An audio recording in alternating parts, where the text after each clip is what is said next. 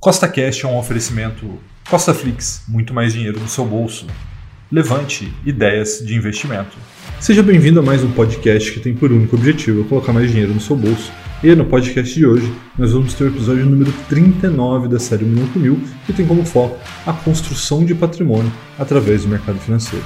Então, se você gostou do tema desse podcast, segue o Costa Cash aí na sua plataforma, pois temos três podcasts por semana, sempre com o mesmo intuito colocar mais dinheiro no seu bolso. E lembrando, nada do que eu falo aqui é uma recomendação de compra nem de venda, é apenas para te inspirar a investir melhor. Tá bom? Então, vamos lá. Como você pode ver, a nossa carteira aí está toda verdinha, está toda balanceada, né? Tem pequenos pontos vermelhos, como você pode ver ali, principalmente fundos imobiliários de tijolo, algumas ações ali como Sanepar Sul América, mas está tudo dentro do esperado, né?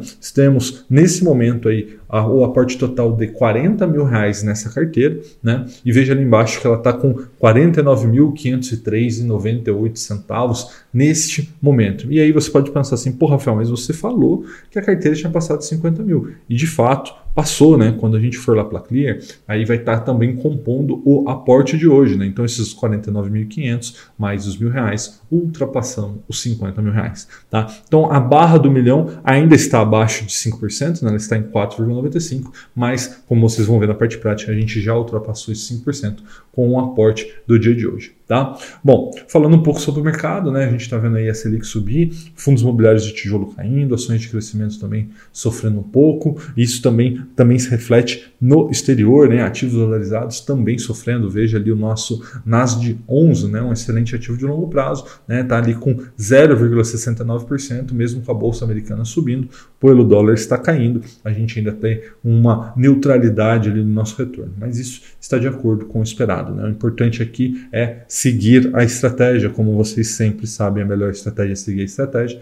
E é isso que a gente vai fazer hoje, comprando um pouquinho de exterior, um pouquinho de fundo imobiliário de tijolo e um pouquinho de fundo imobiliário de papel. Tá? Falando sobre rentabilidade, estou colocando aí na tela de vocês, tá? Nossa carteira está com 21,19% contra 9,77% do Ibovespa, tá? Então estamos à frente, apesar da nossa carteira ter ativos muito diferentes do Ibovespa, né? Temos fundo imobiliário, temos caixa, temos ativos dolarizados, né? mas mesmo assim, né, a estratégia de alocação de ativos, né, que é a que eu utilizo, ela tende aí a ter uma performance superior ao índice mesmo você não precisando se expor tanto ao mercado de ações. Né? Vamos dar uma olhada na nossa renda passiva, sempre algo muito importante que eu gosto, né? e quem não gosta. Né? No mês atual recebemos aí R$ 93,36, né? muito abaixo do mês passado, que foi o mês recorde. Né? Mês passado recebemos R$ 299,97, né? então esse mês recebemos um terço né, do que recebemos no mês passado, mas o que, que é importante aqui que você observe?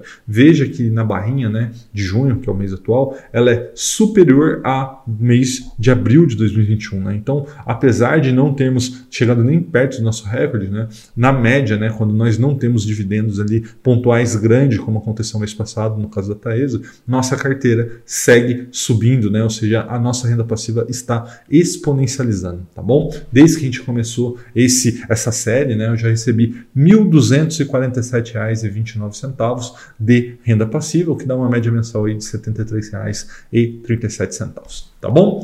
Bom, pessoal, chegamos aqui na Clear para fazer a parte prática do episódio de hoje do Milhão com Mil e veja aí que passamos a barreira dos 50 mil reais, que são 5% do nosso objetivo final. Então aí um marco interessante, um marco importante na construção aí do nosso grande objetivo, que é chegar a um milhão de reais. Tá bom? Vamos dar uma olhada no nosso extrato, o que aconteceu desde o nosso último episódio, né? Sempre algo interessante de ser feito. Ver a nossa renda passiva entrando. Então veja aqui que recebemos renda passiva de vários fundos imobiliários, da Sanepar, né? inclusive da própria Microsoft, RDM11 ou HCTR11, que foi um ativo novo que nós adicionamos. Então veja aqui que temos hoje disponível R$ 1.856,21 com o nosso aporte e, inclusive, uma parte desse dinheiro é caixa, né, que a gente vai até alocar em Tesouro Selic e outra parte a gente vai alocar em ativos. Então vamos lá, vamos começar a fazer o episódio de hoje, falando aqui em Swing Trade. Então, a primeira coisa que a gente vai fazer, aproveitando a queda do dólar, né, que está dando uma grande oportunidade de comprar ativos dolarizados, nós vamos comprar em NASD 11, tá? NASD 11, tá? Então a gente já tem 250 unidades, vou comprar mais 50, né? São R$ 496,50. Deixa eu colocar só minha assinatura aqui, senão não vai, né? Só vai comprar. Muito bem, ordem enviada com sucesso. Então veja aqui ó, em ordens, ó, 50 nas de 11 comprado. Também vamos comprar agora HCTR, tá? que foi um ativo novo que a gente adicionou no último episódio, está até aqui na tela. HCTR, a gente vai comprar uma unidade, temos duas, vamos comprar mais uma, comprar, beleza? Então veja aqui que a ordem foi executada, né? E a gente ainda tem aqui o poder de compra próprio, algo em torno de 1.223 e um centavo. Como eu estou precisando comprar é, fundo imobiliário de tijolo, né, e o XPN, que está inclusive aqui na tela, vem sofrendo por conta da emissão que está acontecendo, né, ele caiu de 115 reais quanto estava no começo do ano para 102 reais, né, veja aqui, ó, preço médio, né, de aquisição do XPN aqui para a carteira do milhão com mil está em 112,74. Então o que a gente vai fazer hoje? Para baixar esse preço médio, aproveitar essa oportunidade, né, afinal de contas são 10 reais de diferença, se você pensar 10 reais a gente recebe em torno de 65 centavos, mais ou menos, desse fundo imobiliário. Então, se você multiplicar isso, você vai ver que esses 10 reais aí é quase um ano e meio de rendimentos. Né? Então, é uma grande oportunidade de nós termos esse grande ativo na nossa carteira, sem aí ter que despender tanto dinheiro, né? Ou então a gente tem a oportunidade de comprá-la num preço muito interessante. Então, isso que a gente vai fazer agora, comprar, né? Então, de 6 foi para 7.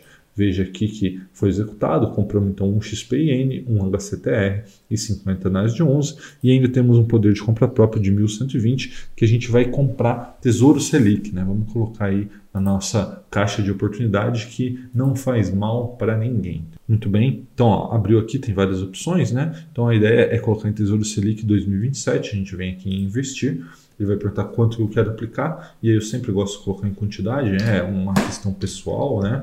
Então, 0,05, né, que é mais ou menos aí R$ 534,69, investir.